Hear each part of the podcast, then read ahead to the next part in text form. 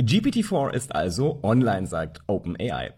Und wir alle haben es in den letzten fünf Wochen längst genutzt, denn Microsoft hatte die jeweilige Preview schon in Bing eingebunden. Und Google kündigt mal wieder eine KI an, diesmal für den Workspace. Geliefert wird später. Shortcast Club